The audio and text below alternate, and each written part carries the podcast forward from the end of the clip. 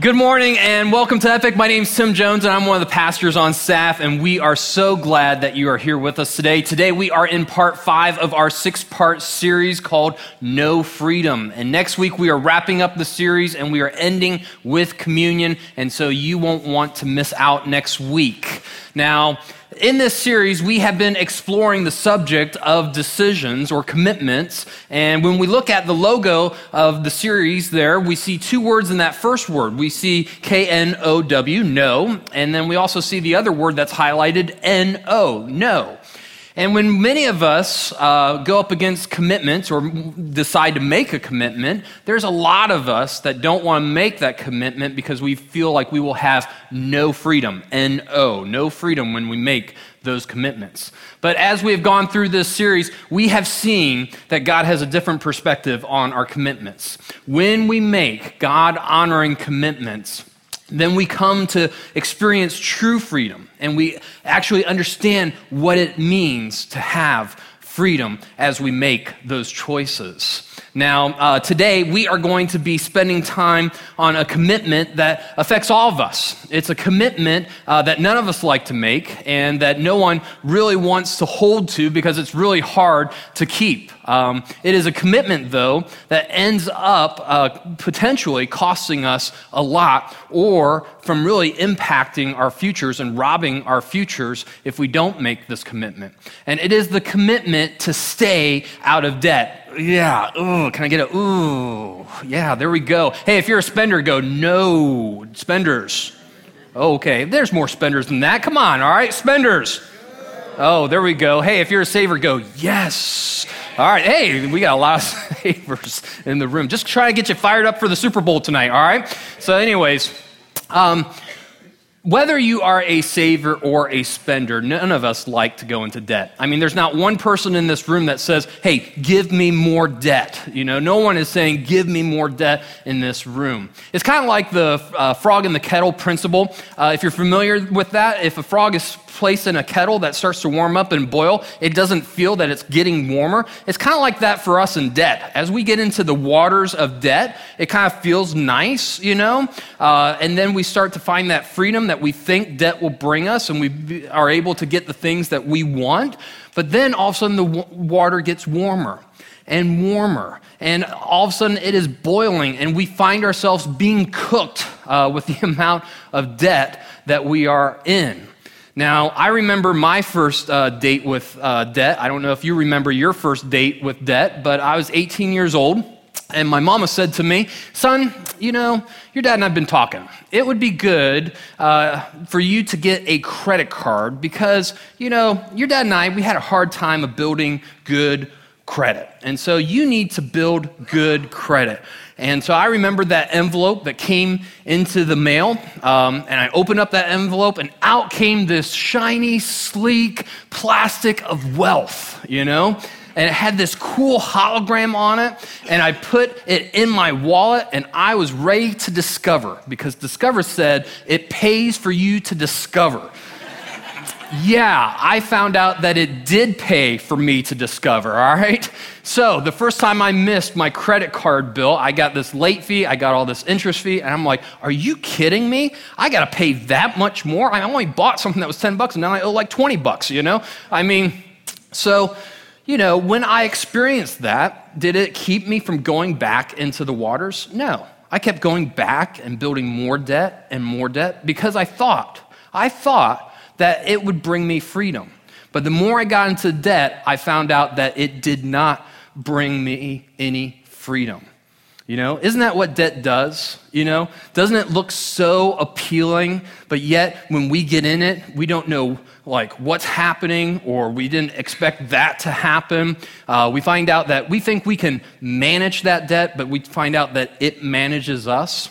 Well, I love what King Solomon wrote um, who was the wisest person on earth about debt. And he said many things about debt. And this is one of the things that he said debt, in debt. In Proverbs 22 7, he said, Just as the rich rule the poor, so the borrower is servant to the lender. Let's say that together on the count of three, okay? One, two, three.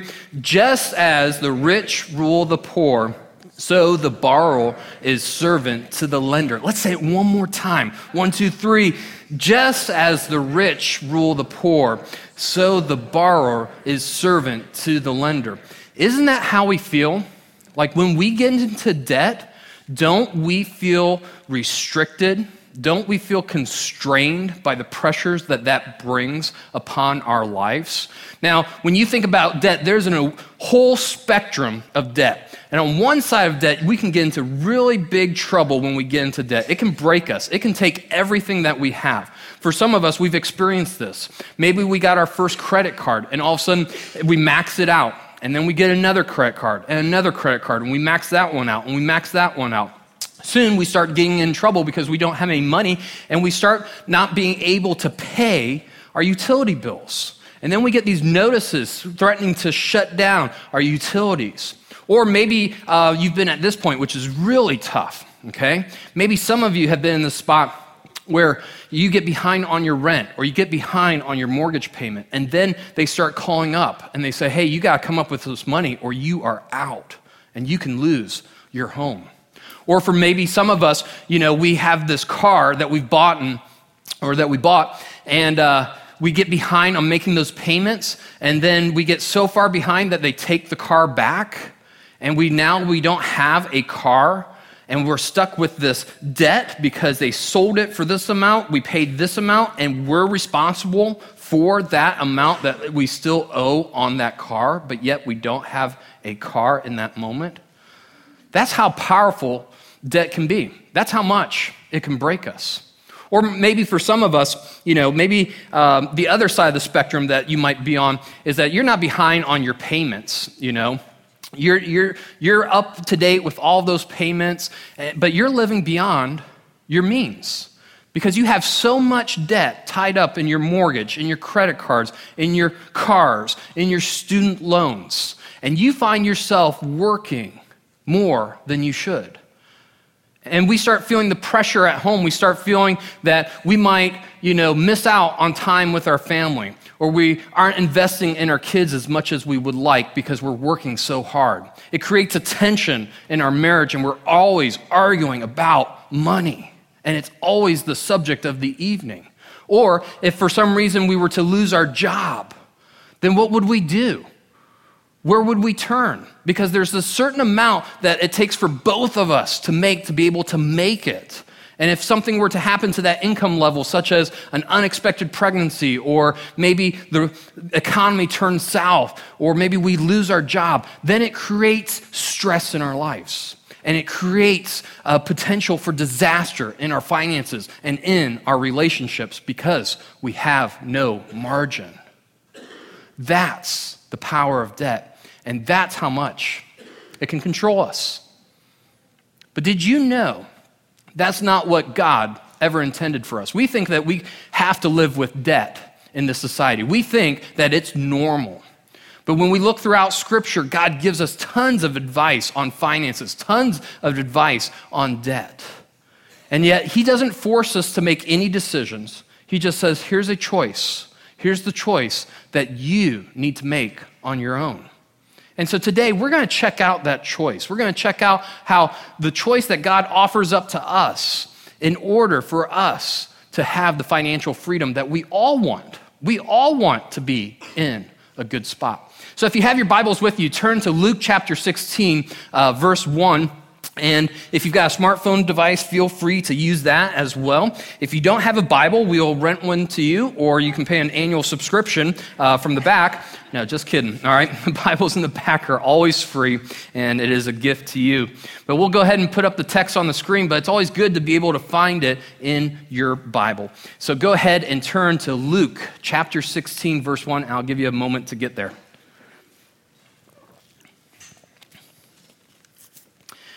All right, let me set the scene for us. So here is Jesus, who is God in the flesh, who has come to show us exactly who God is. And uh, one day he's out teaching the crowds about God, some people who don't believe in God, and some people who do believe in God. And all of a sudden, he kind of has a halftime, and he turns to his 12 disciples, his inner circle, and he wants to teach them this one certain lesson.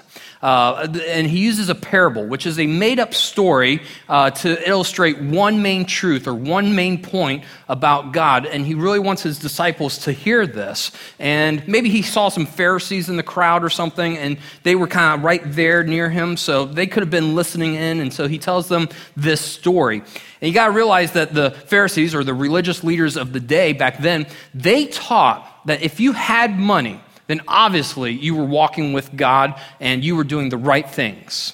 If you did not have money, then obviously you were not walking with God, or you might have been in trouble with God. Well, Jesus being Jesus, he wants to set things straight and he wants to tell his disciples what is the most important thing that you can do with your money and with your resources and how you can use those that what God has entrusted to you. And so he tells this made up story to get their attention and sure enough will get our attention as we go along in this passage. So, starting in verse 1 of Luke chapter 16, Jesus told this story to his disciples. There was a certain rich man who had a manager, in some of your translations, a steward. So there was a certain rich man who had a steward who was handling his affairs. One day, a report came that the manager, the steward, was wasting his employer's money. Now, if we were part of the disciples, we were part of this crowd, and we heard him telling this story, we might have started to lean in because it's possible that something had just happened like that in the community, and Jesus is borrowing from it. And we know that it was kind of popular because everybody was had their iPhones out checking Facebook, and everybody was giving thumb down emojis about this story that was happening in that day and age. Um, it could have been the scandal of the month or something. But Jesus, even if it wasn't the scandal of the month, people would have started to lean in. And the reason that they started to lean is, is because if a steward was mishandling funds, that was major. Being a steward was a major responsibility. Here's kind of a definition of being a steward a steward was someone entrusted with another's wealth or property, and they were responsible for managing it for the owner's best interests. Not for their own interest, but for the owner's best interest, as if they were the owner themselves. All right? So ultimately, success for a steward was were they found to be faithful? That was the mark of success. And so, if a steward was not faithful in the affairs of someone else, then that was serious. So, people were leaning in into this story to see where this was going to go. So, let's see how serious it was. In verse 2, so the employer called him in and said, what, What's this I hear about you? Get your report in order because you are going to be fired. Now, everybody would have like started looking at each other.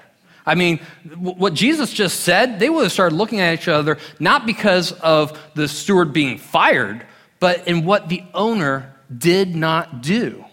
You see, back then, if this were to happen, it was within the owner's right to be able to throw you in jail, throw you in prison. They had all the right to beat you, they had all the right to even take your life. And so in this moment, everyone's like, What? What did this owner what did he not do? Instead, he gives him time. He gives this steward time to get his report in order. Are you serious? And everyone listening would have been perplexed, especially the Pharisees, because at that point they knew that in this story, the owner represents God, that God owns all things and gives all things. And so they would have been perplexed because God did not exact punishment on this servant. That's not what they taught. Instead, this owner shows a little bit of mercy, shows a little bit of grace, and he gives him time. And he's somewhat kind to this guy. So that's not what they would have expected in this moment. I mean, especially for someone who's mishandling funds. I mean, what would we do? Would we be that gracious with someone who was mishandling our funds? So let's continue on, see how this steward responds, especially to this gracious act. Okay? So picking up in verse 3, the manager thought to himself, now what? My boss has fired me. I don't have the strength to dig ditches, and I'm too proud to beg. Ah, I know how to ensure that I'll have plenty of friends who will give me a home when I am fired.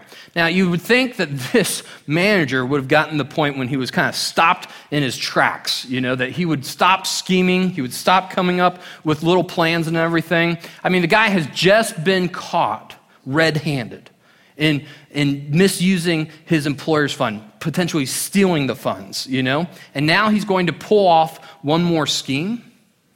But we get this, don't we? I mean, we get this story, you know? When we max out on debt, don't we say simply, you know what? That's it. You know, I'm not going to buy anything more. But then all of a sudden, here comes this iPhone, and I gotta have it, and it's the last thing, I promise, it's the last thing. I won't go into debt spending anymore after that. You know, it's kind of like the bug and those bug zappers. Remember those things, you know? Uh, the lightsabers that light up at night, and all of a sudden, you know, the bugs come flying in, and then, zzz, you know? We're kind of like those bugs, aren't we? You know, we look at debt and we say, ooh, that looks attractive, more debt. I can get that, I can get that. And we fly into the lightsaber or the bug zapper and, zzz, you know, new clothes, zzz, you know, all of a sudden, new TV for the Super Bowl, zzz, ouch, that might have hurt a few of you. Um, you know, new car instead of used car, zzz, you know, all of a sudden, new house, zzz, you know. How many times will it take us to stay away from debt, but instead we get closer and closer and, you know? That's the power of debt. That's how strong it is. And doesn't the manager kind of remind us of ourselves? I know he does for me. You know, there's been plenty of times in my life where I try to come up with a scheme to do this, to do that, to get that, and come up with all these plans to be able to do that and this. And yet, they backfire or they don't go as well as I want. You know, don't we all do that? Don't we all fly into those situations? You know? So let's continue on to see exactly uh, what God does uh, in that situation, especially with this manager, you know? And here's the amazing thing, you know? What did God give to this manager? He gives him time. And doesn't God do that with us as well? Doesn't He give us time? to continue to manage the things that he's given us? Well, let's check this out and see what he did with his time, this uh, steward. So, verse 5. So he invited each person who owed money to his employer to come and discuss the situation. He asked the first one, How much do you owe him? The man replied, I owe him 800 gallons of olive oil, which was a lot back then. So the manager told him, Take the bill and quickly change it to 400 gallons. And how much do you owe my employer? He asked the next man. I owe him 1,000 bush- bushels of wheat, was the reply. Here, the manager said, take the bill and change it to 800 bushels. So basically, the manager, in his remaining time, reduced the amount that each of these guys owed to his owner. So basically, the, what he was doing was hey, I'll be good to you guys. Remember me in the future when I'm jobless, okay? And so he's securing his own future.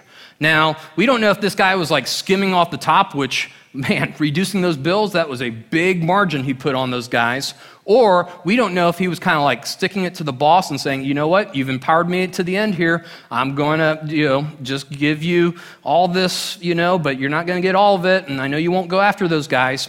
Well, regardless of what it was, um, these guys who were in debt were more than happy to have their bills reduced. I mean, these reductions represent a lot of money back then. And these guys were ecstatic, you know, that things went their way. But what happens when things don't go our way, you know? God's written so much in Scripture warning us not to borrow, warning us to not be in debt, and to think about, uh, you know, what to do before we go into debt. What are the implications? Have you thought all of those things out? Well, when Sarah and I uh, were living in Atlanta, at one point we came to a place where we thought, hey, it's time to buy a house. It's just time for us to buy a house. And uh, we had saved up rather uh, largely a large down payment. Now, looking back at the situation, I mean, there could have been a lot of things that had backfired on us because we did not do our due diligence as much as we should have. And so we had this rather large um, down payment, but it wasn't enough to pay for the PMI. And so I thought, hey, this is what we'll do, you know? We will take out a piggyback loan and we will, you know, pay down the mortgage enough with the other loan so that we don't have to pay PMI and I get some rather large bonuses from my company and we'll pay off that smaller loan quicker, okay? Now you got to remember at this point we don't have any kids. Both Sarah and I are working, but we were also at that point I couldn't quite like pay for everything on my paycheck alone, but yet we had this desire that if we were to have children that Sarah would be able to stay home with them. But I thought, you know, hey, I am close to getting this major promotion. Once I get that promotion, then we're set. Well, then the recession of 2008 happens, okay? And I was working for a company that was impacted very much. And a lot of the companies that we did business with uh, in Atlanta uh, were also impacted, and I lost my bonuses, okay? And now we weren't in like a financial mess or anything like that, but we had a lot of plans that were kind of set. You know, we thought, hey, when we move into this house, I'll use part of my bonus to pay down that mortgage. Well, the house costs more than we, ex- I mean, fixing it up, and I used the bonus there at first and then also no bonuses. And we just never planned for me to lose my bonuses, for a recession to happen, for my company to be sold to another company. And there were other factors that we just had not planned for. Now, when I think about thinking back then, what happened, you know, things could have been really bad for us, but they weren't. But if things did get really bad for us, the question that comes to my mind is who would I have blamed back then? Would I have blamed God for not providing, or would I have owned it up, owned up, and said, you know what, I made some bad financial decisions that could have impacted us severely? Now, don't answer this out loud, but where are you at? You know, where are you at with debt? If something were to happen, are you at the place where you would blame God because all of a sudden an unexpected pregnancy happens, or you lost your job, or you got sick, which stops you from working? Or would you own it? Would you own your financial decisions? That's what could happen if things do go wrong. So let's continue on in the story and see what happens and how this plays out. So, diving back in, here's these guys that got off the hook, okay, this time, maybe not next time. And um, here's what the owner has to say to this manager, okay? Now, get ready. I mean, this guy, you know, he knows what this guy has done. And so he's going to give it to him, and it'll probably surprise us. All right, verse 8 The rich man had to admire the dishonest rascal. Did God just call somebody a rascal? Yes, he did. Okay. Remember, this is a made up story. All right. but that first part, the rich man had to admire, and we'll get to that in a second, the dishonest rascal for being so shrewd. And it is true that the children of this world are more shrewd in dealing with the world around them than, our chil- than are the children of light. And so, what does that mean? Some of you, after reading that, you're like, did Jesus just give like the guy thumbs up for having this shrewd plan, you know? I mean, all right, I'm not paying back my debt. Hey, don't do that, all right? Jesus is not saying that here, all right? This is what Jesus is starting to set up. He is using a negative example in order to get our attention. And sure enough, it got their attention and it gets our attention. And here's what he's trying to do. And here's what's going to come right after this passage, but we kind of need to start understanding where he's going uh, in this journey, all right? So he's starting to set this up by saying the dishonest manager, you know, used the time he had left to make friends with the limited amount of time and resources that he had in order to secure his future. Okay? And Jesus is saying here, hey, just like that manager was so clever to make friends to save his future, you know, I wish you who followed me would be just as clever in using your resources, not for dishonest gain, like this manager, but for the sake of others, to allow others to come into a relationship with me. And so we've got to understand that because what he's about to unpack here, what he's about to say in the rest of the, this passage, uh, there's a lot to take in. And I wish it could just be etched onto our hearts because it's so much. It's like drinking from the fire hose, you know? But I wanted to set that up because listen to these words that Jesus says to describe the main point here.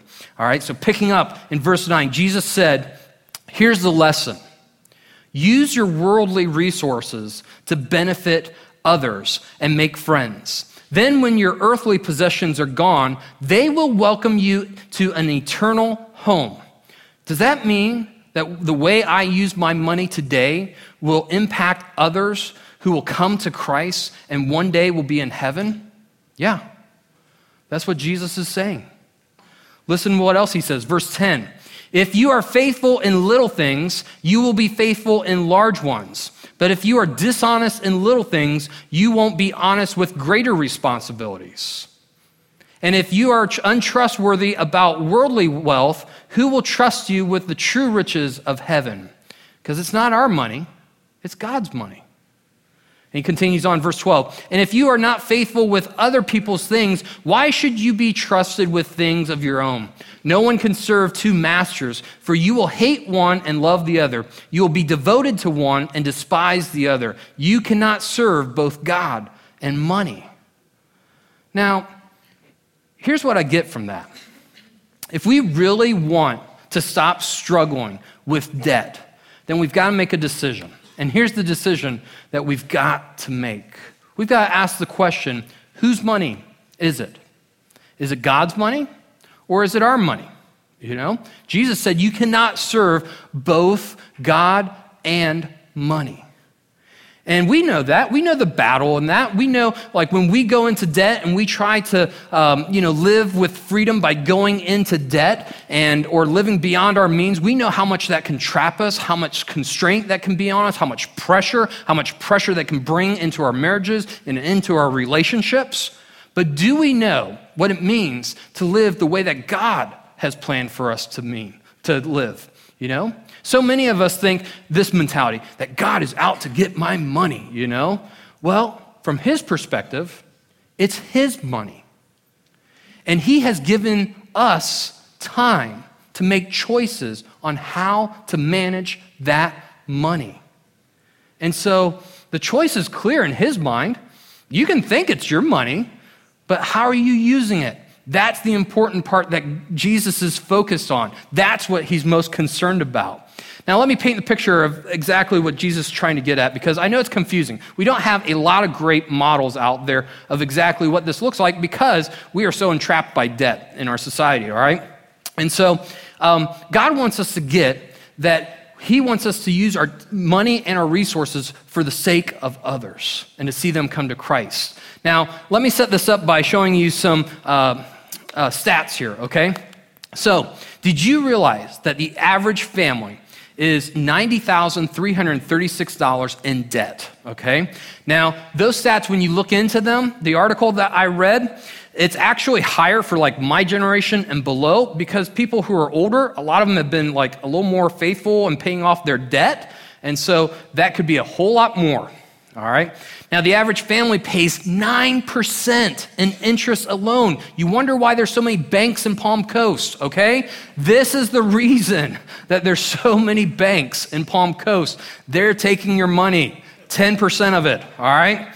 The average family spends about 25% of their income to debt, to paying the interest and to paying the debt down. But those stats, like I said, the younger generations are bad, okay? It's even higher. It could, I've seen stats as high as 35%, even 45% of their income goes towards debt, okay? So, with that in mind, imagine this, okay? Imagine if we were committed to no debt, all right? Could you imagine what would that do just in our relationships alone, especially with our spouse? Do you know how many fights there would be avoided because we're on the same page and we are not fighting over money all the time and we're not stressing for money and we're not saying, "Hey, you've got to work more, you've got to work more, we're behind on this bill, we're behind on that bill." Imagine the stress being reduced if there was a commitment to no debt. Imagine this. Imagine if all 600 people here at Epic and the power of this, okay? I'm going to like flesh this out for a while, all right? Imagine if all 600 of us who attend Epic committed to not being into debt and had the commitment to reach people for Jesus, okay? Could you imagine walking into the car dealership and all of a sudden uh, they're like, hey, uh, you're paying cash this week? You're the third person this week that is paying cash instead of taking out debt. That's a little strange. Somebody said they were from Epic. Oh, you're from Epic too? Hey, imagine walking into our banks and all of a sudden they pull up your stats and they see no debt and they see that you've got money in the bank and all of a sudden you're wondering, they're going, hey, you're like the 10th person who's got no debt and pays their bills on time. What is going on? Are you guys part of the mafia? I mean, seriously. You guys pay cash for everything cash for couches, cash for furniture. I mean, and they're big tippers. What's going on over there at Epic? Could you imagine their reactions and what people would start saying?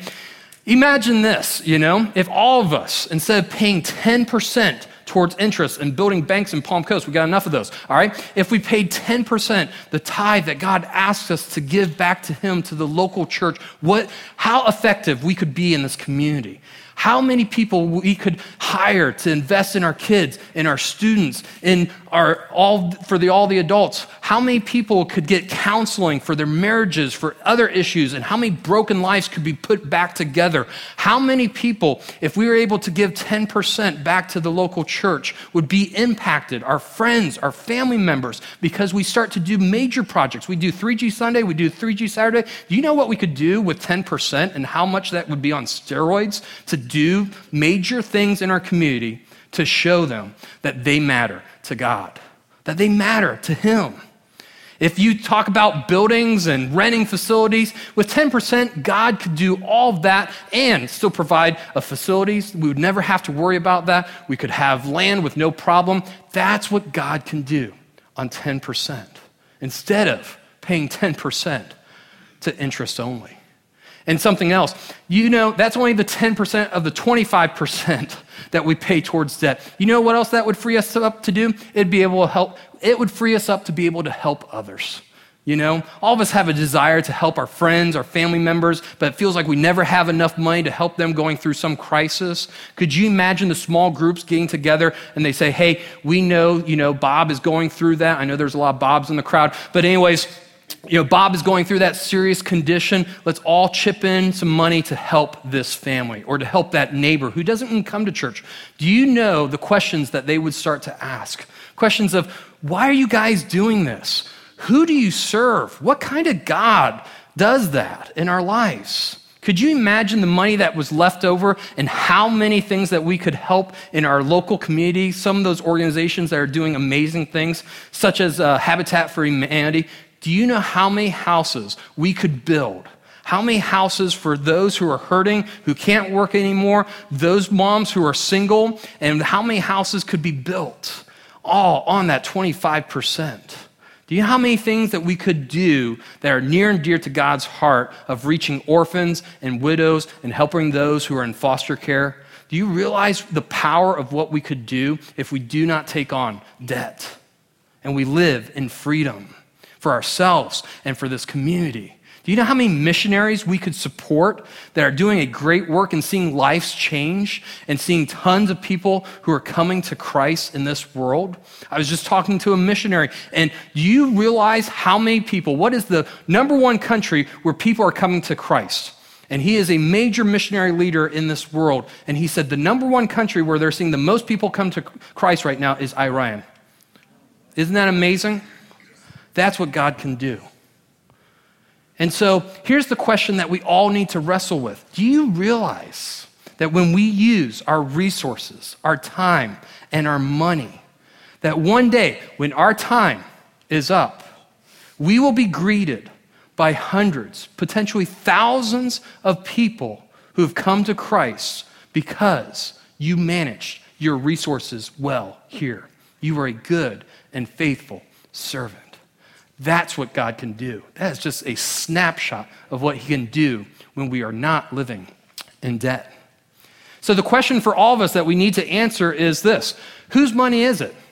You know, is it God's money? Is it our money? You know, and here's the really cool thing God gives us plenty of time to change.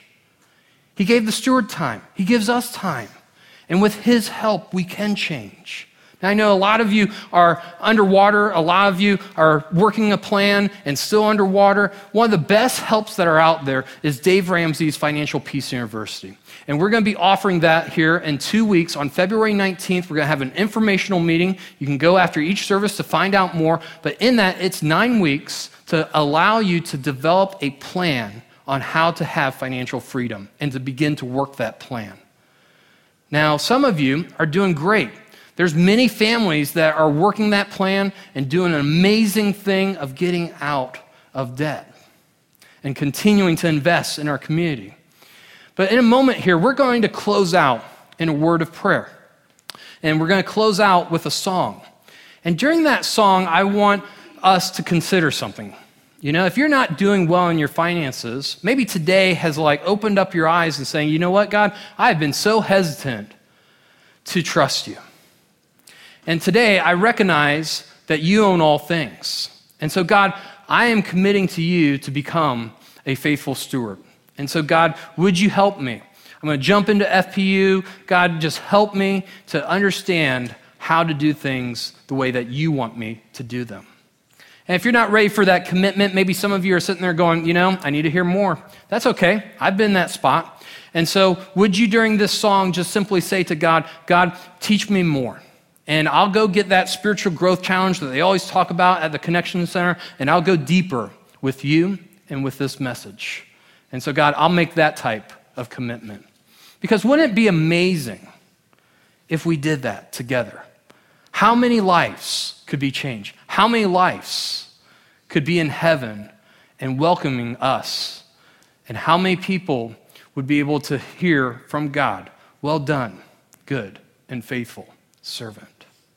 And so today could be the day that you make that commitment commitment to radically get out of debt because you understand whose it is. So let's go ahead and close in prayer and then sing this song. So, Father, I just thank you for everyone here. I thank you for who you are. God, I thank you. I know I've been in places where I've messed up with my money. I think it was my money. But God, I just thank you so much for how you extended time to me and how you changed my life. And God, I just pray for each person here as they wrestle with this, God. I know it is like where the rubber meets the road. But yet, Jesus, you said we can't serve both God and money. And we know when we serve debt where that gets us, it leads us to no freedom. So, what would, we, what would happen if we did things your way instead of our way? What would happen in our lives? And what would happen for the sake of others? It'd be amazing, God. It'd be amazing to see us radically committed to not living what's the norm in this life, but to pursue you and to surrender that and make a commitment to you, God. To see so many lives changed for you. So, God, give us the courage to take that step. As we pray during this song, I pray that some of the people here would make those types of commitments. And so we thank you in Jesus' name. Amen.